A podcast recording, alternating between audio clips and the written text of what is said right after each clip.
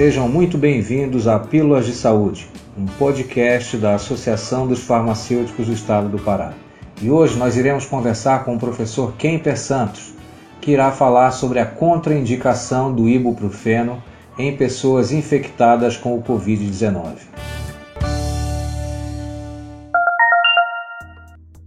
Olá pessoal, tudo bem?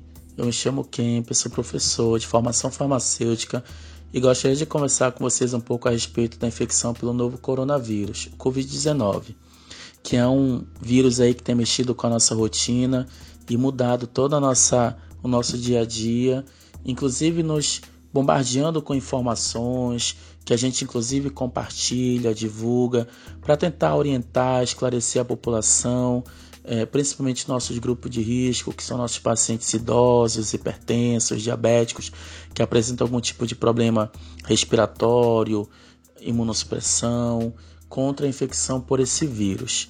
Mas o que eu quero falar com vocês, de fato, não é, na realidade, essas informações que a gente recebe diariamente, que vem sendo vinculadas aí no meio de comunicação, nas redes sociais.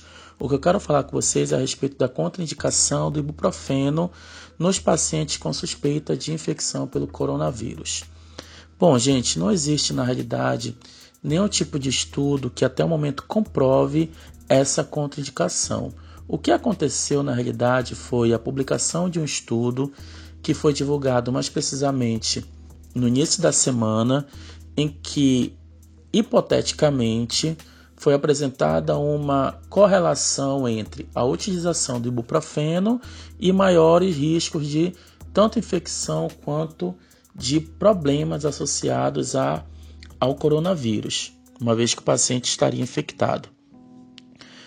Isso aconteceu porque diversos estudos já demonstraram que o ibuprofeno, assim como outros medicamentos, podem aumentar a quantidade de um receptor que serve como porta de entrada do vírus no organismo. Esse receptor é uma enzima chamada de ECA, que significa enzima conversora de angiotensina, a qual a gente tem em maior quantidade nos nossos pulmões, mas também tem nos rins, no intestino e nos vasos sanguíneos, por exemplo. Então, teoricamente, pessoal, uma vez que a gente teria maior quantidade desses receptores no organismo, o vírus teria a maior possibilidade de entrar. E uma vez que ele entrou, ele teria a maior facilidade de disseminação no nosso organismo. Então, essa ideia hipotética, ou seja, essa teoria, ela foi publicada, mas sem nenhum tipo de comprovação que realmente tenha demonstrado que a utilização de ibuprofeno aumenta esses efeitos de suscetibilidade e também de virulência do Covid-19. Nenhum estudo até o momento fez essa correlação direta, comprovou realmente isso.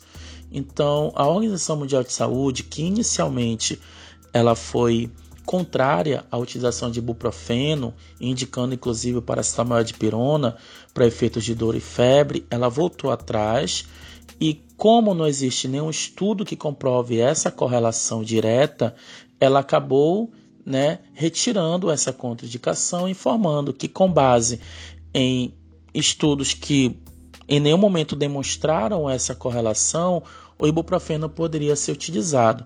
Inclusive, vários médicos até é, têm observado os efeitos do ibuprofeno no organismo desses pacientes, né? E que não apresentam nenhum tipo de reação adversa ou efeitos que sejam diferentes daqueles que já estejam descritos na literatura a respeito do próprio ibuprofeno.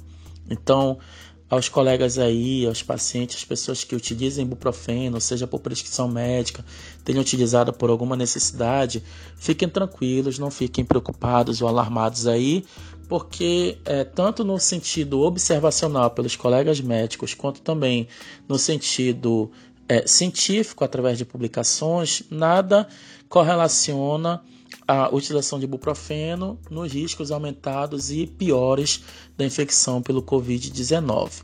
E aproveitando, inclusive, né, falando a respeito dos anti-inflamatórios não esteroides, do qual pertence o ibuprofeno, é importante falar também a respeito dos corticoides, tá?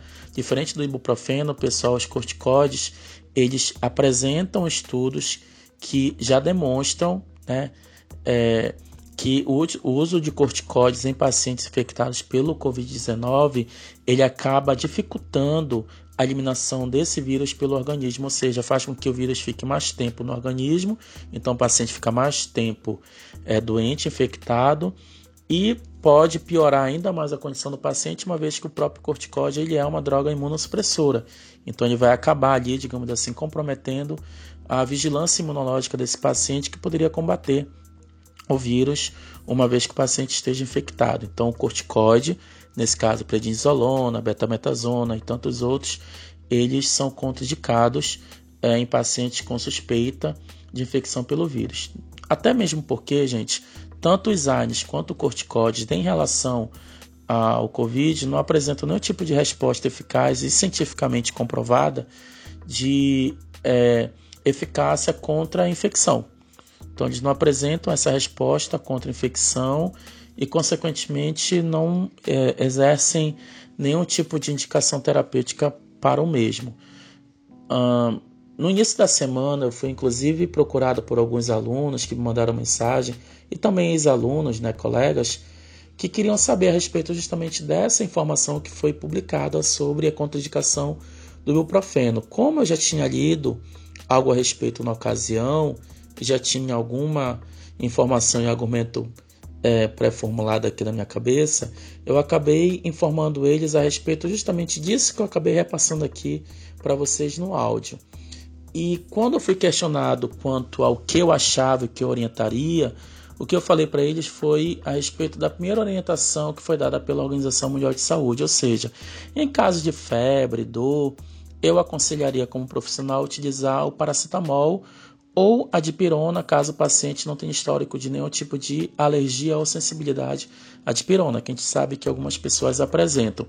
E além disso, também o uso de terapia não farmacológica. Na verdade, iniciar né, com a terapia não farmacológica, que seria na possibilidade de uma febre não tão elevada, um banho, a compressa também poderia ser utilizada com água é, fria, a utilização de cobertores, a hidratação, que é muito importante, repouso, nutrição. Então, essas são medidas que devem ser utilizadas e que eu aconselharia o paciente utilizar e não, não utilizaria aí, não indicaria ibuprofeno, não pelo estudo, não pela situação que a gente abordou, mas porque eu acredito que não há necessidade, né, nesse caso, de um anti-inflamatório com efeitos mais né, maiores nessa situação, assim como também não de, de mesolida, é, nimesulida, uh, cetoprofeno também não, AS. Então seria mais realmente voltado para uma terapia não farmacológica de controle, assim como também do tratamento farmacológico, se necessário, do paracetamol. Lembrando, gente, que é importante que procurem um profissional médico e, nesse caso, também o prescritor é, ele precisa estar tá, é, antenado aí, ligado com o paciente para que ele possa dar a melhor opção e terapêutica encaminhamento para esse paciente, mas também utilizar a orientação farmacêutica. O farmacêutico na farmácia está habilitado, tem conhecimento e está preparado para receber esses casos aí e para também orientar. Então, o paciente pode procurar o farmacêutico, receber orientação e esclarecimento a respeito disso, tá bom, gente? Então, o que eu gostaria de ter falado para vocês era sobre isso. Fiquem tranquilos, esclarecimento aí a respeito da informação é, dada para vocês dessa maneira. Eu espero que vocês tenham aproveitado. Obrigado pela oportunidade e estou à disposição. Desejo saúde a todo mundo.